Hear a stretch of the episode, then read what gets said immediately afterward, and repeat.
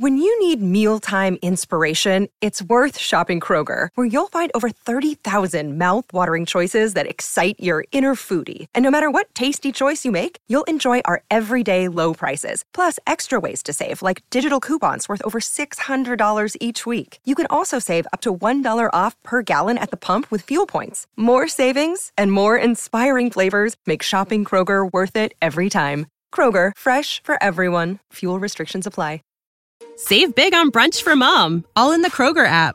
Get 16 ounce packs of flavorful Angus 90% lean ground sirloin for $4.99 each with a digital coupon. Then buy two get two free on 12 packs of delicious Coca Cola, Pepsi, or 7UP, all with your card.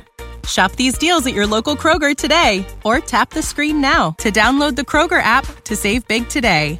Kroger, fresh for everyone. Prices and product availability subject to change. Restrictions apply. See site for details.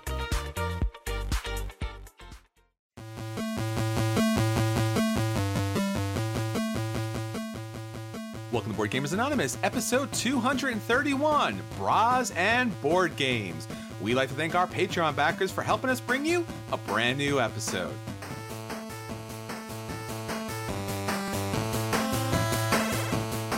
Welcome to Board Gamers Anonymous, the podcast about board gamers and the insane fun we have at the table together. This is Chris. And this is Jenn. Hey, Jenn, how are you? Hey, I'm doing pretty good. How about you? Good. So, everyone, I really like to introduce a good friend of mine, Jenn. She is a hardcore board gamer, so much so that she can actually even speak German, which is really super cool. That's how it happened. It wasn't the other way around. It was definitely the other way around. it was, you know, when she was like, "Oh no, I've been to Germany and I could speak German." I'm like, "Oh my god, we need to be friends." Exactly. it wasn't the fact that we were playing something at the time. No, it's the German. It's, It's the, the German, German. Jenn. Mhm, mhm. It's the- I mean, look, there's nothing more awesome than German board gaming. So, you know, if someone can drop some German at the table, it's always a good thing. Or read the rules. it helps. Yes, definitely read the rules. All right. We'll see about that. Got I got your back. Yeah, yeah. So everyone knows that Anthony is on assignment. He is off at Cooperstown learning about baseball. And once again, considering thinking that possibly baseball is as good as board games. But Jenn, we know that's not true, right? It could be close. I don't know. I'm not into baseball, but I definitely hold board games to a to a dearer place in my heart. So much better. Jenn, did you happen to see the World Cup? I didn't see it, but I heard about. I saw a few. So I saw bits and pieces, but I I am so proud of our team. I can't believe. Well, I can believe it, right? But like, it's amazing that we went that far, and you know, I'm sure. Not having seen all of it, I'm sure all the teams played well, but like we excelled, and it's it's a source of pride i have to say having having lived in germany and that soccer is such a big part fun fact soccer actually really helped during the reunification of germany after the whole Mhm. east west thing um, because it was the first time the first time that both teams played together um, or both sides of germany played together Wow. they won the cup and so yeah that's how important it is over there and so to be able to participate like that our country is participating and being recognized and respected for our soccer team just is it's so meaningful to me on a few different levels yeah, I Um, mean, yeah. anytime that we get to participate, and once again, German kind of stuff, we're all down for it. So, once again, big congratulations to the women's team. Fantastic victory, fantastic representation, Mm-hmm. and just some really great games all around. So, that's what pretty much what's going on in the world. But, Jenn, did you happen to know that Spiel des Jahres recently popped up? And I don't know, are you someone who follows the Spiel des Jahres, or is it just something that you hear about every once in a while? I am aware of it. My boyfriend, his uncle, um, they're German. His uncle buys Spiel des Jahres every year, and so it was something I was made made aware of while I was over there. I keep an eye on to see if I want to buy it, but I so glad that they split the sections so that there's the um, Yes. the Euro games or the Kennerspiel, and that there's like the family games because I remember being given Codenames as a present and my boyfriend was like wow that's game of the year and i was like is it? It doesn't feel like game of the year. It feels like it feels like a great game but it doesn't have that same feel so i'm so glad that they they split it so i'm looking forward to i've not played either of the so obviously i haven't played the, the kids game yet but i have it i'm really looking forward to playing both of the the winners. Yeah, so the the Kinderspiel for the children was Llama by Rainer Knizia. The Kennerspiel, which typically is they consider a heavier game because typically they're looking for more of the gateway Mhm. kind of situation.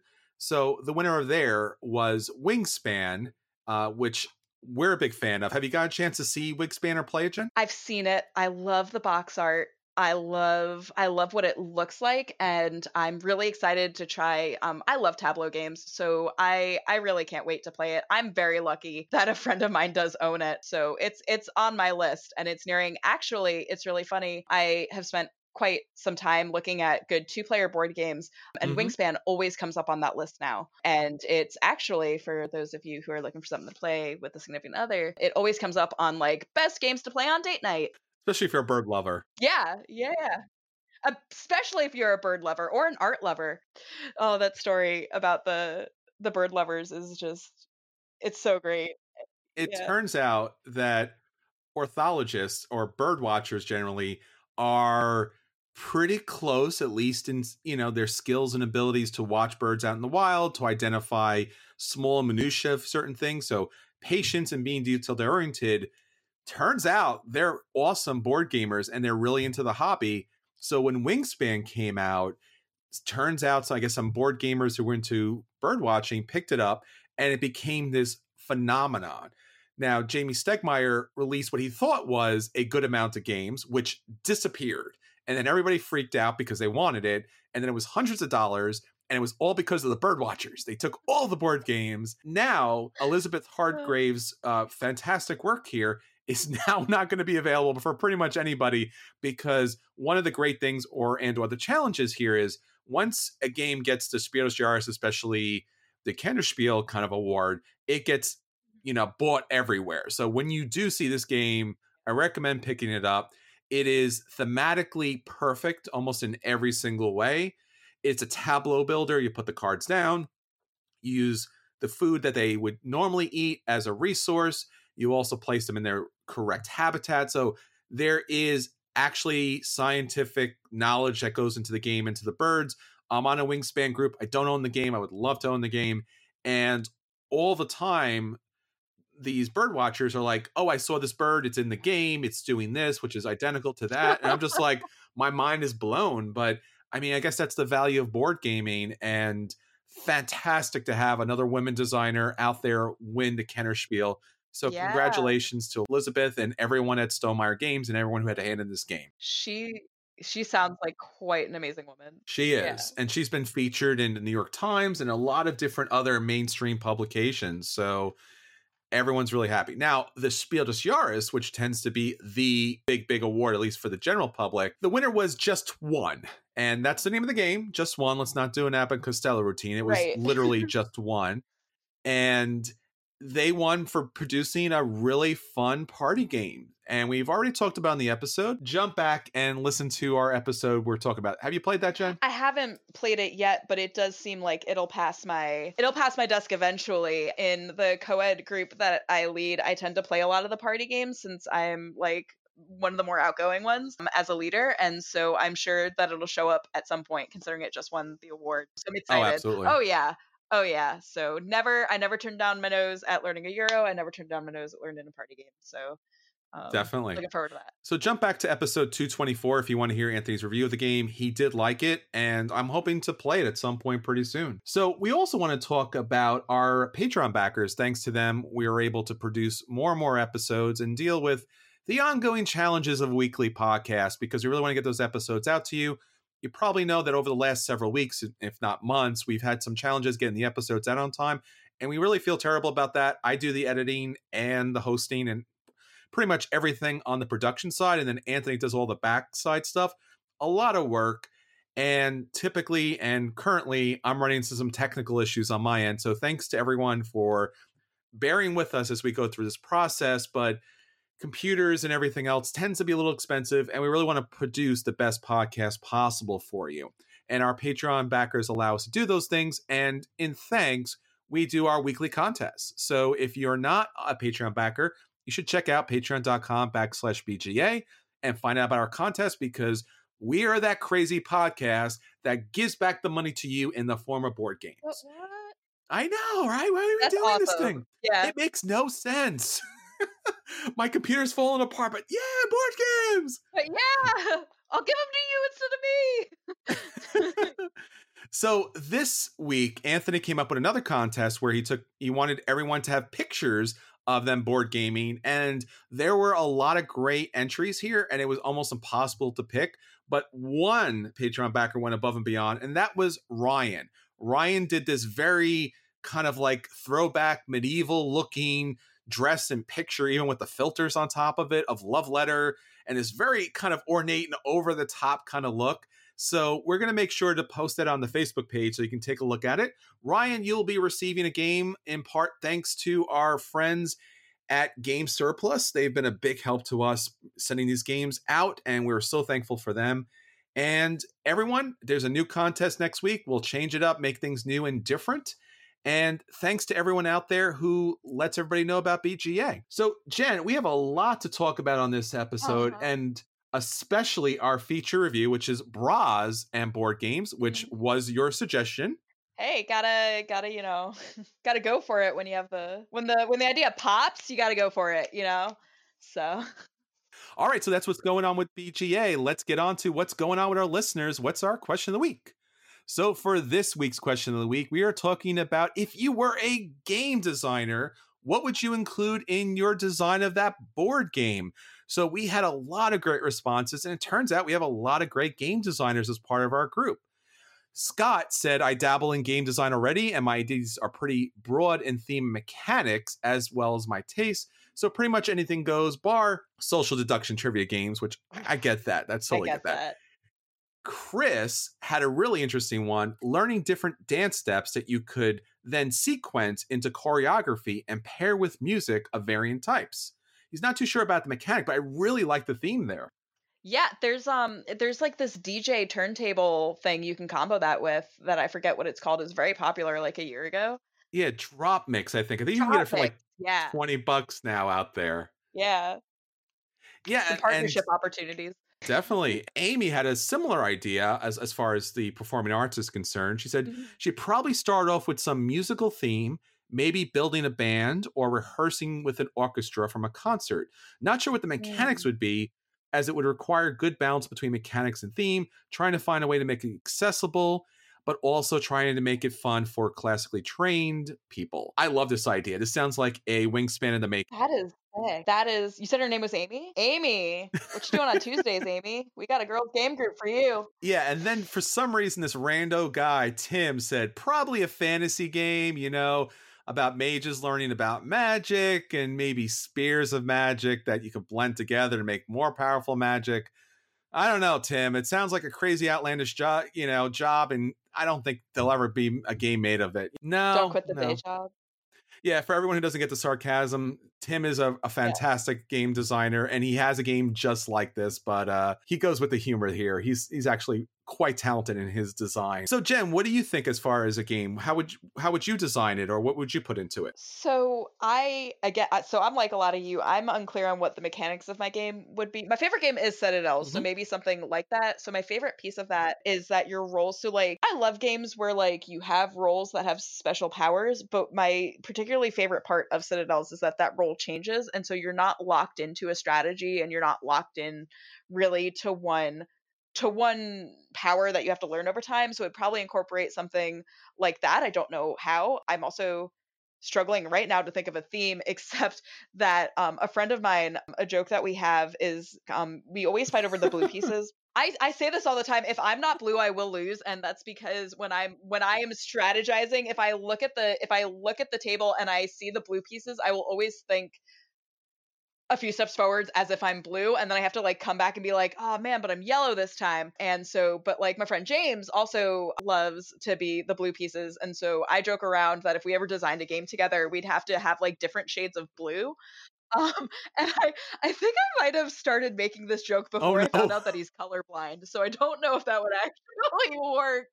But yeah, so blue being my favorite color and it also being like a large joke between a lot of my best friends and I that blue is my favorite color might be something themed towards that, like oceany or or I don't know. What else is blue um, besides the song that I'm about to break into? All right. Well, I'll stop you before you, you break any copyrights. But yeah, please do. I oh I have a similar issue, and it wasn't intentional, which is okay. I always play green. Now, it, green was not an initial choice. I do like the color green. It's very green. but you know the game group is Anthony and Daniel and and Drew and uh, the people I used to game with, they would always pick red, blue, and yellow. So green was always the secondary color that was available.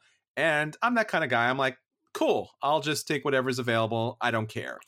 But we gamed so much together mm-hmm. that I always played green. So now if I play right. a game and I don't play as green, I'm constantly moving the wrong piece or thinking, oh, I'm over there. I'm planning my next move. I'm taking my next well, move. Yeah. Why are you doing that? Because I'm over there. they're like, nope, you are damn. not over there. I'm like, damn it.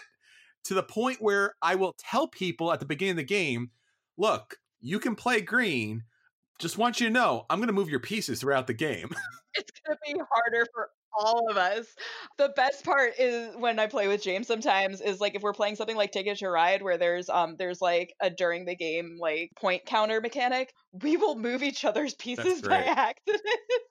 and then have to like resubtract the points and then it's just it's a mess but it's it's great he's one of my favorite people to play with again i just i i, I keep gathering mathematicians and scientists sure. for some reason so so I guess I like being at a disadvantage, but that just means my wins are like so much more yeah. earned.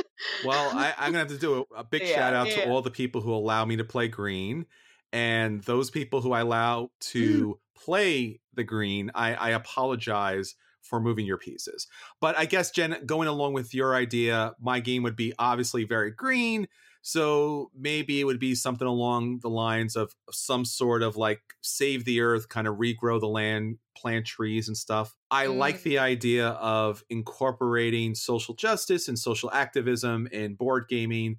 And I like the yeah. idea of, yeah. you know, a competitive game that doesn't have a competitive goal to it. So it's not about killing the other troops or crushing the other business, but is in doing the most good possible. So it would probably be a green game right. through and through, down to like recycled components. That would be so interesting. I wonder, I mean, now this would be so much more work, but if you made like a competitive yes. and a co-op version to that. Although my mind immediately then was like, what if there was a trader component and somebody like had to play pollution? Like and then like my my brain literally just thought of like FernGully. But yeah, that's one one too many games this go. week, I guess. It happens. But, but oh, that sounds so cool. Oh, that would be awesome. All right. So if you'd like to jump in and let us know your favorite game or your favorite game design, please reach out to us on all of our social media Facebook, Twitter, BoardGamersAnonymous.com, which will have all of Jenn's fantastic articles, which she'll be talking about later in the episode. We also have our guild on Board Game Geek. We really want to hear from you. So join us and let us know about all the great things that you are doing in gaming. All right, Jenn. So that's everything that's going on with our listeners let's get on to the games that we want to get to the table. Let's talk about our acquisition disorders. I recently walked into my Sunday group and they were playing this game called Treasure Island and it was pretty sick. So I so I walk in and everybody's got these like blinders and so immediately I'm like, "Oh man, it's on. it is on." And so what from what I gather, everybody's playing as pirates and it's like semi co-op but also like one person wins in the end. And so you're all trying to beat basically the dungeon master who is Long John Silver in finding into finding the buried treasure and it's got a very like cryptid vibe where um, I don't know the exact mechanics, but from what I gather, everybody has some information. Um, and they're trying to find the treasure. And so I walk in, and there's this board on the table, and everybody's got these little markers and like rulers and like compasses, and they're trying to like measure out things and make searches. And it it looked awesome. It looked like fresh like brand new like you know because like you could you know like you could sit down to a game right and be like this is exactly like this game except the theme's different and that was not not you know that was not what i thought when i saw treasure island and so i I, I can sometimes be a sucker for theme. Of course, the one downfall is that I tend to dislike games that have the like the marker mechanic because you know you know to play that game you're going to be at staples like you're going to be like your your your amazon cart is just going to be full of like discounted like white board markers um, and then of course there will be somebody that like tries to erase it with their finger and you're like no oils! But it looked sick and i can't wait to play it. A friend of mine again a friend of mine owns it so uh, i'm sure i'll get to play it soon. You know i had a sea of thieves sort of that's a that's a video game of pirates. I had i had a sea of thieves uh, era of my life and so i might just go back into that pirate era of my life full throttle with the playlist that I had. Yeah, it was exciting. I mean, you got to crew a ship with three of your best friends and like get drunk and like throw people off boats. It was great. Yeah, and I just remember the one we had one rando on our boat named King Loki, and we were like, oh man, like how much chaos could he cause? And he caused all of the chaos. So yeah, pirate themed anything, I guess. I'm learning about myself. That's what we do as adult human beings. What's on your acquisition list? Well, I'm looking at a game that I'm either going to really love for Mhm. personal reasons or utterly hate with a with a blinding kind of rage here. Uh, I'm a Mhm. Star Trek fan. I mean, that's pretty obvious, you know, as far as the podcast is concerned. And why shouldn't It's everyone be Star amazing. fan? Yeah. it's. But Star Trek, um, WizKids is coming out with a Star Trek game because they have the IP. Star Trek Conflick, not conflict with a T, but flick as in flicking a disc in the neutral zone. So this is a dexterity game utilizing the Star Trek universe. I Oh never thought I would say that in a sentence, but here I am. Oh yes. So Yeah, go on. No, it sounds like it sounds exactly how you described it. Like you'd either absolutely adore it or like just be like, I'm done with this. yeah, go on. yes. Yeah. Exactly.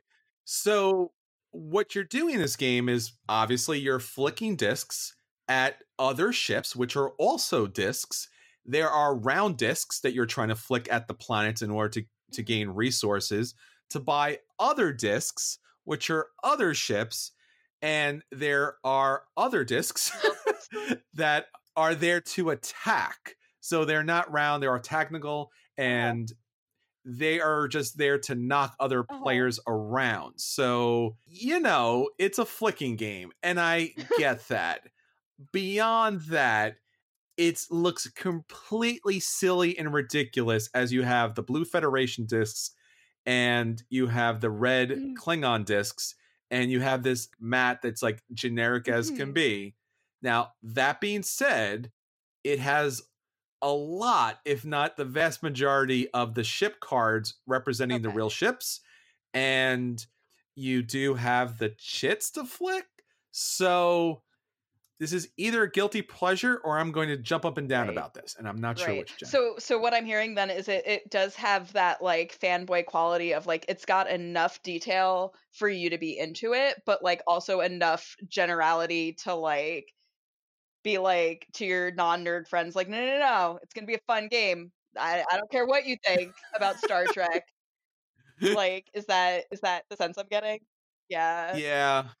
Yeah, that's pretty That's much it. I mean, and like you said, yeah. like it's a hard line and doesn't and then obviously it's not going to because it's a dexterity game, but I don't know how I'm going to be okay with flicking the Enterprise, but I guess at some point I will find immediately when you started telling me about this i just imagined like an episode of star trek where they're like have lost control of the ships and they don't know why and it's because these like meta gods are flicking the discs in a board game i just like if i if i had art skills i would make so many cartoons about board games it would not it would just it'd be great but i don't have those skills unfortunately and I mean that's a perfect theme, Jenn. If they would have went a little bit further and and called it like you know cue flicking or something, some something else as as far as that's concerned.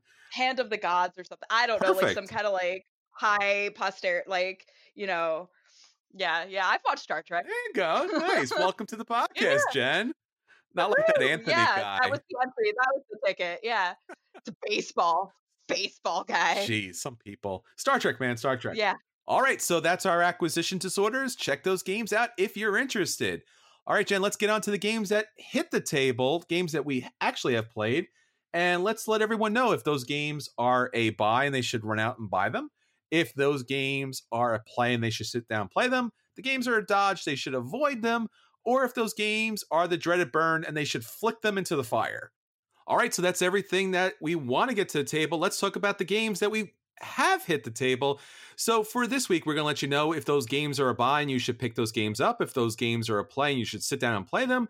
Those games are a dodge and you should avoid them at all costs. Or if the games are dreaded burn and you should flick them into the trash bin. So Jenn, what do you have up first? So a game that's on my table that is never actually physically hit a physical table for me is Hadara. It's a great game. It came out in March And when it came out, it also came out on this website that I use called brettspielwelt.com in order to entice people to buy it, um, which I think is really cool. First of all, that I get to play a $60 game for free repeatedly. And second of all, that we've we've hit this sort of um, really cool marketing thing where, you know, board games bring people together. So why not help bring people together from a bunch of different places? And so in Hadara, it's you want to focus on tracks to get points because you win by getting the most points. It's it's that kind of a game, like most kinds of games. It's what I would say is a Euro. And so in in Hadara, there are three epochs that have um, two phases in it. And so um, to increase your tracks in Hadara, you you have to buy cards using using money, and so money is one of the tracks.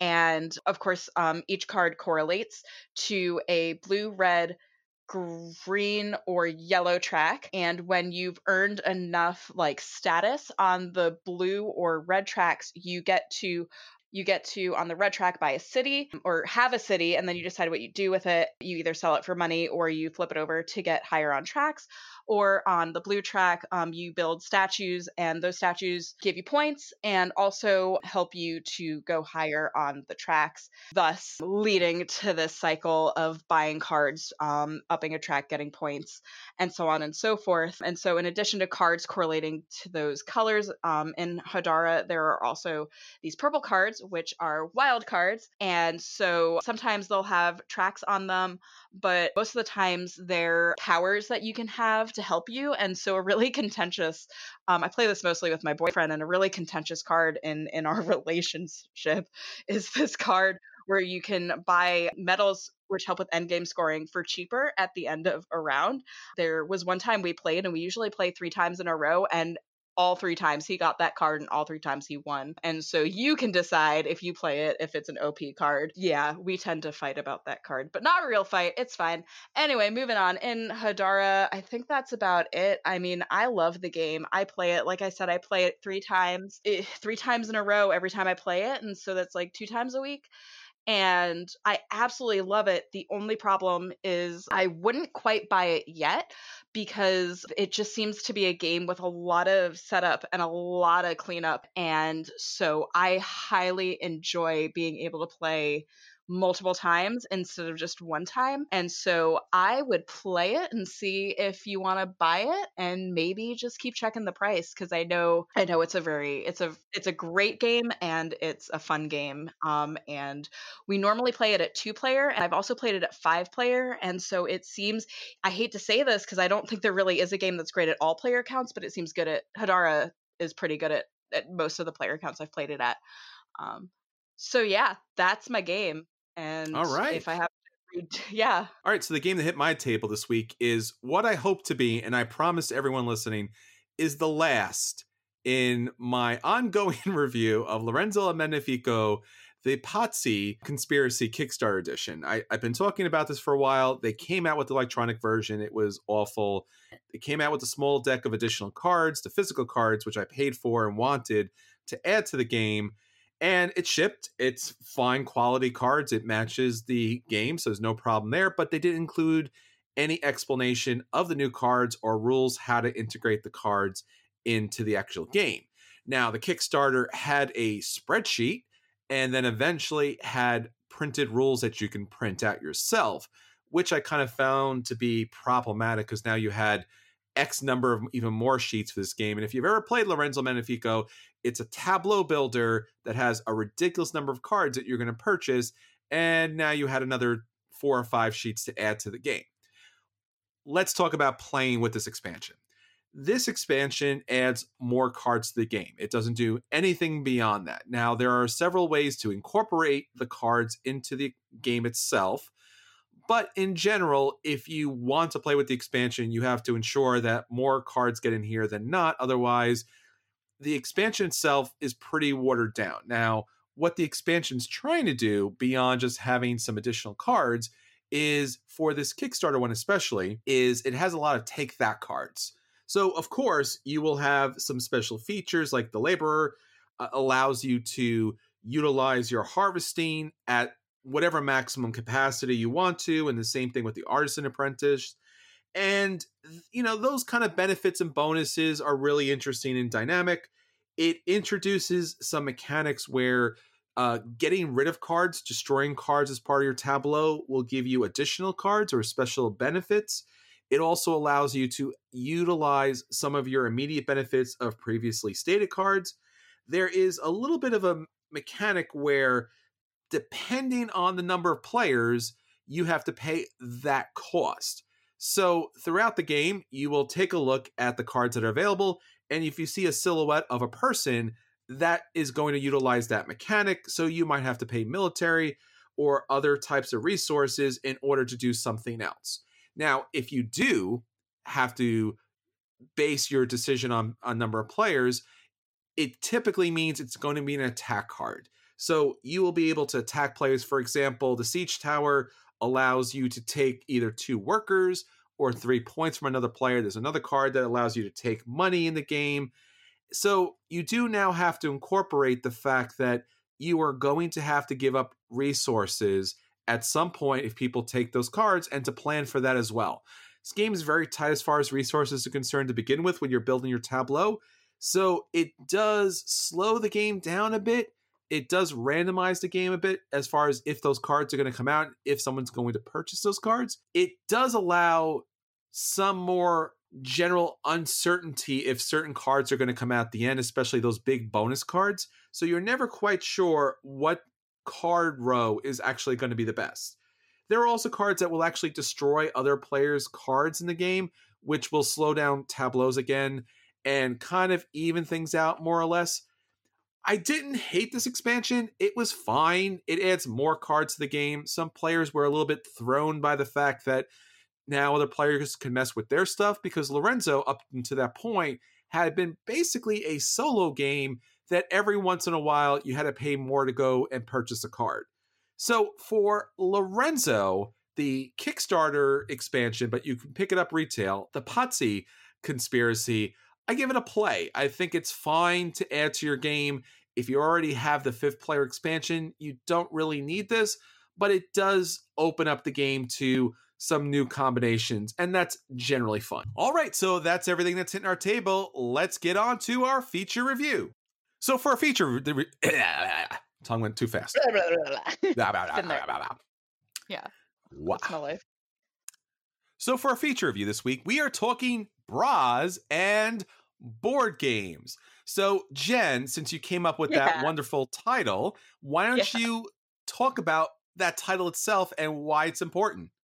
All right, so for our feature review, we are talking about bras and board games, a topic I never thought we would talk about, but a topic Jenn suggested, and her and I have been talking for quite some time about women in gaming and how they can be more welcome into the hobby. And Jenn has graciously been writing articles about this topic and a lot of similar topics that are going to be on boardgamersanonymous.com. So unfortunately, we can't go into every detail, but we want to kind of point you there to read Jenn's complete articles here. So Jenn, um, tell us a little bit about you as a board gamer and a little bit about the title Bras and Board Games. Yeah. Uh, so I'll start with the bras and the board games because I know that's what people are wondering about. Because it's it started off um quite genuinely. It started off as just a really cute alliteration um, that I've had in the back of my mind since I started an all women's board gaming group. I wanted to attract a lot of people, so I was a little bit afraid of like calling a group bras and board games because then I also thought people might get the wrong idea, start showing up with like bras on on fire, you know and fire near board games not what i want. Anyway so once i had the alliteration down when i was trying to title one of my articles which is on the gamer girl stereotypes that are really harmful to actual gamer girls i titled it bras and board games and then came up with this metaphor that finding the right gamer group now this could be a board game or this could even be like an online gaming but finding the right group the right community the right people to spend a lot of time with very much feels like when you get to take your bra off at the end of the day.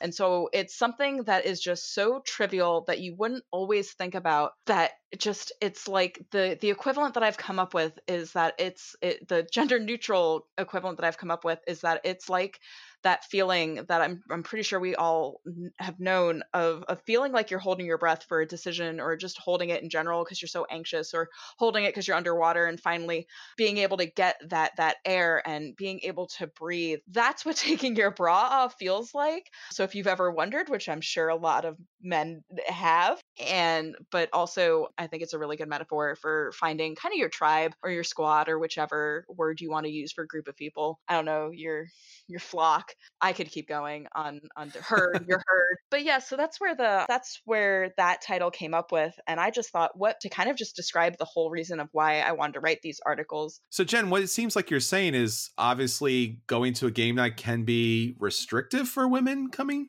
it it can be. It's you know, it depends on the group. Like I actually it doesn't depend on the group. It it's always in the back of your mind as as i have been a i'm a lifelong nerd you know it, it's the same feeling you get when you walk into a comic book shop or a or a video game store and i personally get a thrill out of it because i get a thrill out of being like the only of a type. I am an enfp if you're familiar with myers-briggs. I love being unique but it also brings with it this kind of weird fear and and restriction of you know that people are watching you because you're unique and i i have a lot of empathy and i have a lot of sympathy and compassion really for for the the need and want for human interaction and the the need and want for romantic human interaction. So there's that like it's a new it's a new woman it's a new girl i wonder what her thing is and it it, it um there's that and then there's also i i, I feel like i'm getting off track because there's so much i could say so i'm just going to go back to the articles it it just there are microaggressions and i i don't want to sound like that flaming feminist right that people hate but there are these microaggressions that you even if you're the nicest guy you can't really you can't really impact or you can't really always you're not always as aware of it as I am mm-hmm. that these gaming groups happen in a small like usually in small confined places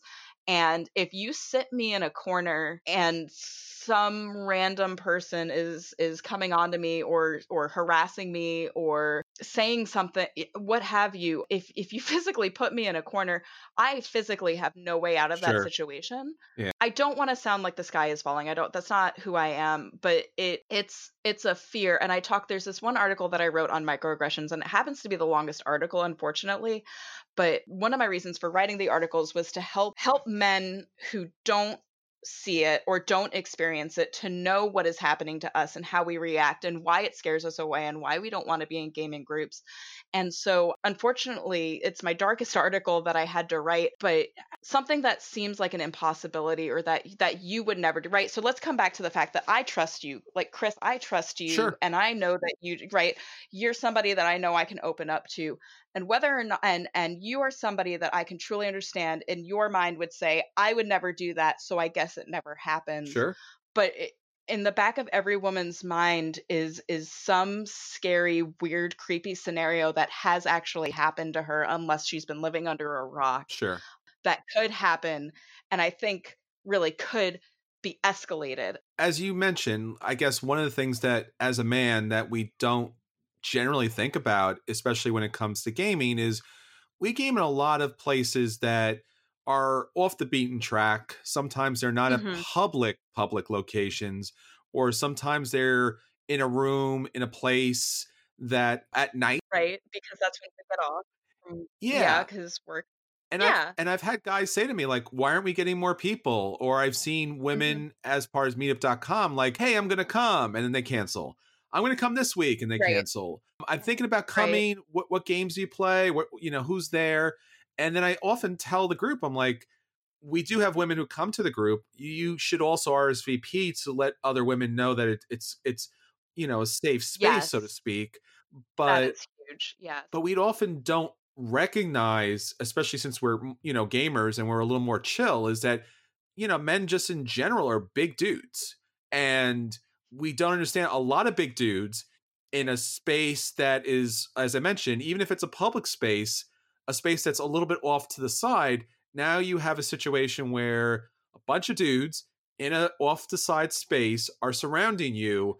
Now it's to play a game, but it's also going to be intimidating to pretty much anybody, but obviously mostly women, right. especially when there could be an, a possible attraction where it then might get a little more aggressive. Right. So two things popped in my mind when you were saying that, and the first is that in in the introductory article that I that I wrote, um, and in a few others, I I I note this that we we as a community, right? Because I'm including myself as this community, even though I run a women's group, I'm not excluding myself from the board game community. I'm just creating something different within it. We as a community have this huge PR problem. That's not our entire community, but there is some grains of truth when you you meet these sometimes well-meaning men that are that are socially awkward or or have social like hesitancies that they eh, or the inability to to read what is happening. And again, this is where I say, I have compassion, I have empathy, but I am not going to always choose to put myself in a situation that could that could negatively impact me.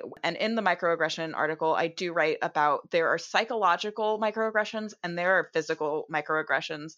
And if we just work on them together or even just i hesitate to say if a man could step if a man could step in because one of my things is that women should be autonomous and be able to speak for themselves but we're not always there yet which pains me and makes me really sad but we're we're not. And so i i wrote about this right? Because going going back to the whole um ro- I, I called it romantic disinterest in in one of the articles. This this part about i could be interested in you right? But at the same time i came there to game.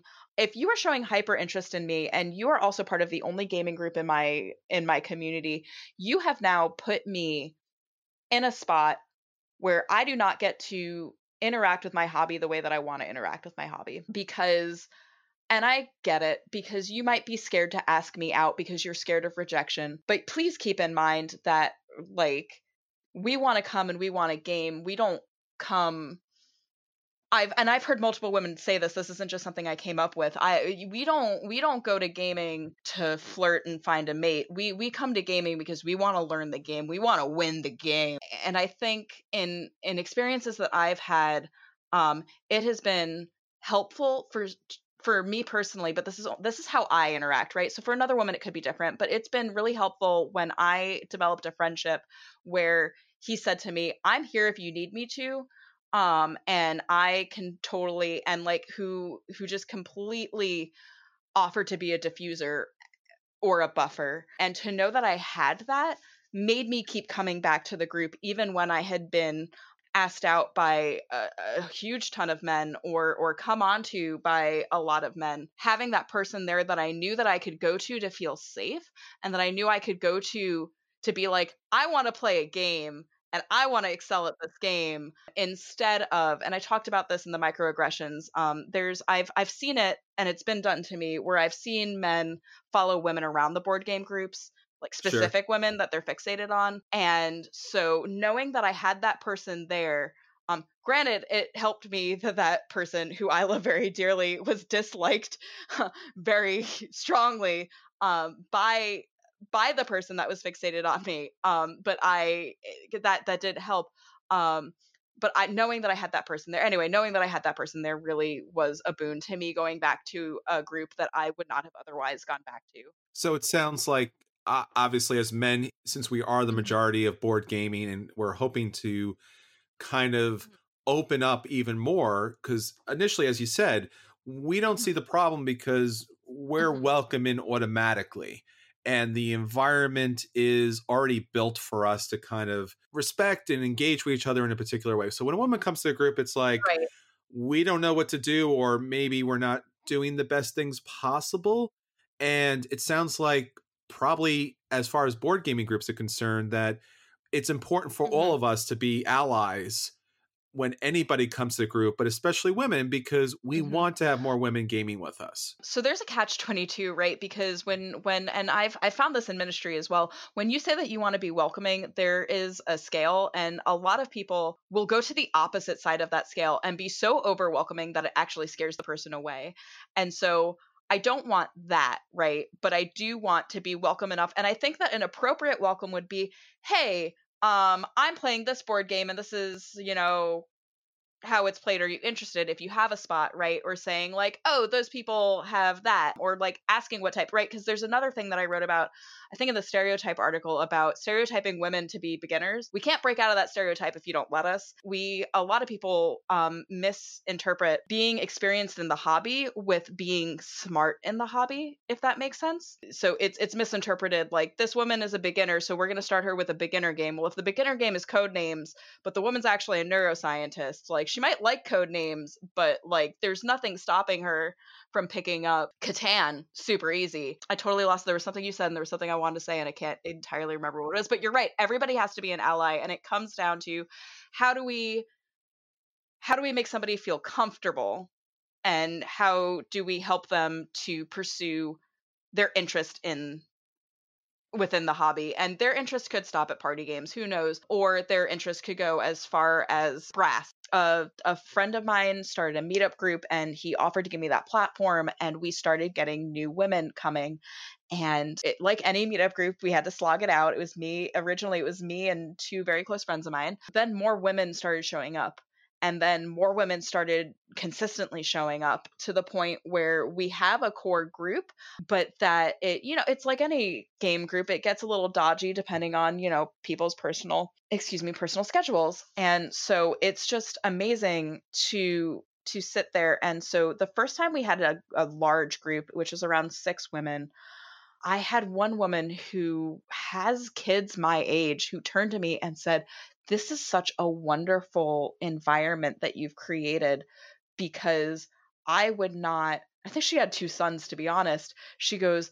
I just would not, I don't want to go to a group and have to deal with um, deal with all of that, right? Because women very commonly in our society get put into a position where we are conflict mediators. And again, you think about board games and I mean, what what is more conflicting than actively putting yourself in competition with one another?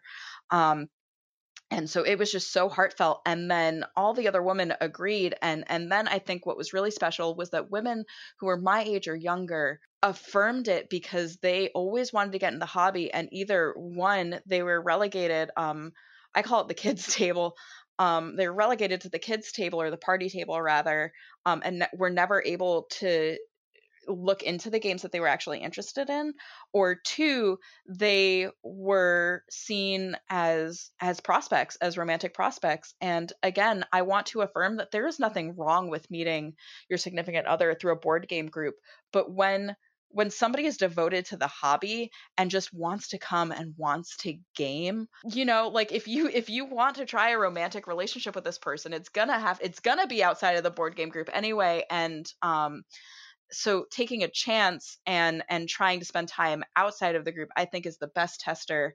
Um, but going back to the women's group it was just so i don't know it just it, it fit because i love competition but I don't love what what we call aggro. I don't. I, I, do I have to define my terms? Um, like I think we're all gamers, right? And so a lot of women, no offense, guys, a lot of women were like, I can't deal with how aggro guys get. And I I am dating a mathematician here, guys. Like, I, and I have a theology degree. Like, like like I'm not saying I don't want a challenge because I absolutely adore having a challenge. That's how I know I've really won. But to get emotionally invested so much as to have people tell you you're being aggro it just it's not a good look. It, it is one of the things keeping women away like and so the one thing in the article that i wrote on my women's space is that i truly believe and this comes from a background of social justice um, caucusing is is such an important step. It's where you spend time within your minority in order to figure out where you want to go um, as a group and what you know what your shared ideals are and it is so important and i think that these exclusive spaces for women to feel comfortable and to feel curious about gaming and try out what they want to try out and get new recommendations like there's one woman absolutely adore her. She always had an interest in gaming and then all of a sudden she she came in i think it was like last week and she had bought like five games for her family to play and i'm sure that probably would have happened over time without our women's group but like i do feel like we encouraged her right i love it I love our barista. Shout out to Steph. She's amazing. She's part of the reason why Girls Game Night works. So if you are in, if you are a woman and you are in the Bergen County area of New Jersey, um, Tuesday nights at Cool Beans at 7:30. It's a great time. Again, Steph's awesome. I'm awesome. Um, all the women that come are awesome. Um, well, Jenn, I'm really happy to see that you've recognized a problem that's obviously not just affecting you, but a lot of mm-hmm. gamers out there, and you've taken like super productive steps to uh, make things right, and you found a way mm-hmm. to do so. So, uh, for a lot of our gamers out there, this might be a great option for them. If if gamers are gaming with obviously mm-hmm. a mixed gender mm-hmm. group, what would you recommend or what would you leave them with as far as a piece of information? The articles are on boardgamersanonymous.com. There's a lot of information there to read through and a lot to get out of there, but give us something quick that people can kind of like hold on to. So two two really quick things and I'll start with the lovey-dovey thing. Um one of my articles is basically a love letter to my boyfriend and um it it, it I wind up coming to the conclusion that if you're there to game, game, respect the game. That is sexier to me than you trying to impress me by letting me win or or like trying to overbeat me.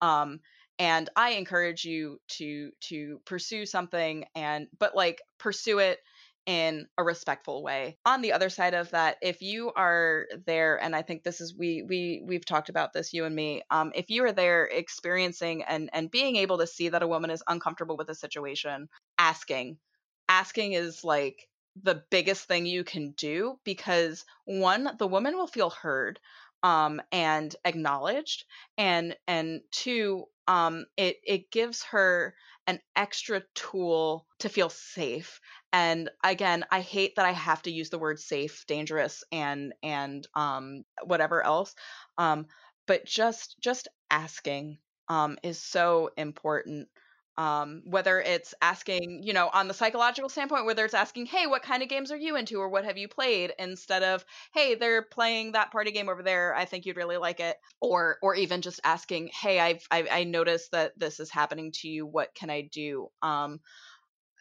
or or even just making sure um, now this is not asking this is just silently doing just making sure she doesn't get put in the corner seat.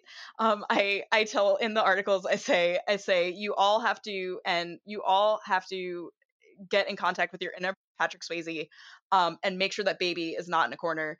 Um, because it, it is it is a physical thing it is a psychological thing and um, even though we are there on the social contract that we will finish the game not having a physical out is the quickest way to disconnect us from the game and disconnect us from you who might want to be who might be a great friend or even great potential um partner but but making us feel physically uncomfortable is like mm, no so so it so then on on a really positive note um i i absolutely adore both spaces that i am a part of both my co-ed space and my and my women's group um, and I think that more women leadership in this community is happening.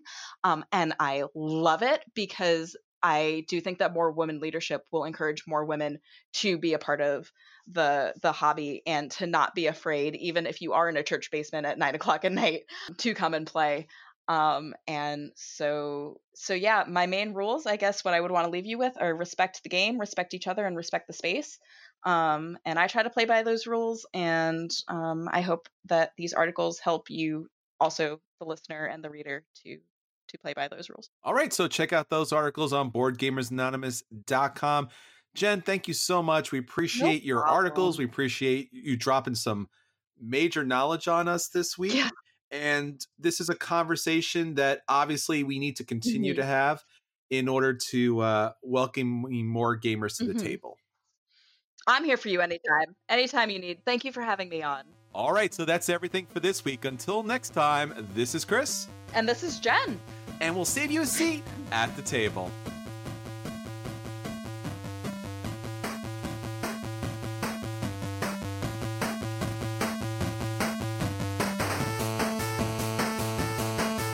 You're listening to a proud member of the Dice Tower Network, dedicated to bringing podcasters together for the greater good of gaming.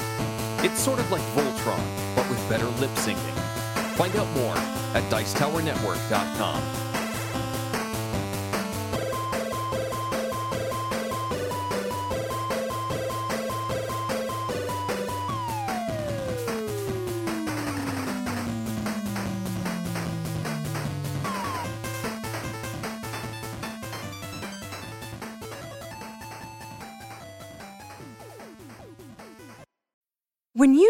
mealtime inspiration, it's worth shopping Kroger, where you'll find over 30,000 mouthwatering choices that excite your inner foodie. And no matter what tasty choice you make, you'll enjoy our everyday low prices, plus extra ways to save, like digital coupons worth over $600 each week. You can also save up to $1 off per gallon at the pump with fuel points. More savings and more inspiring flavors make shopping Kroger worth it every time. Kroger, fresh for everyone. Fuel restrictions apply. Save big on brunch for mom, all in the Kroger app.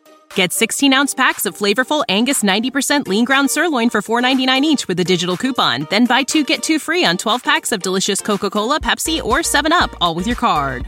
Shop these deals at your local Kroger today or tap the screen now to download the Kroger app to save big today. Kroger, fresh for everyone. Prices and product availability subject to change. Restrictions apply. See site for details.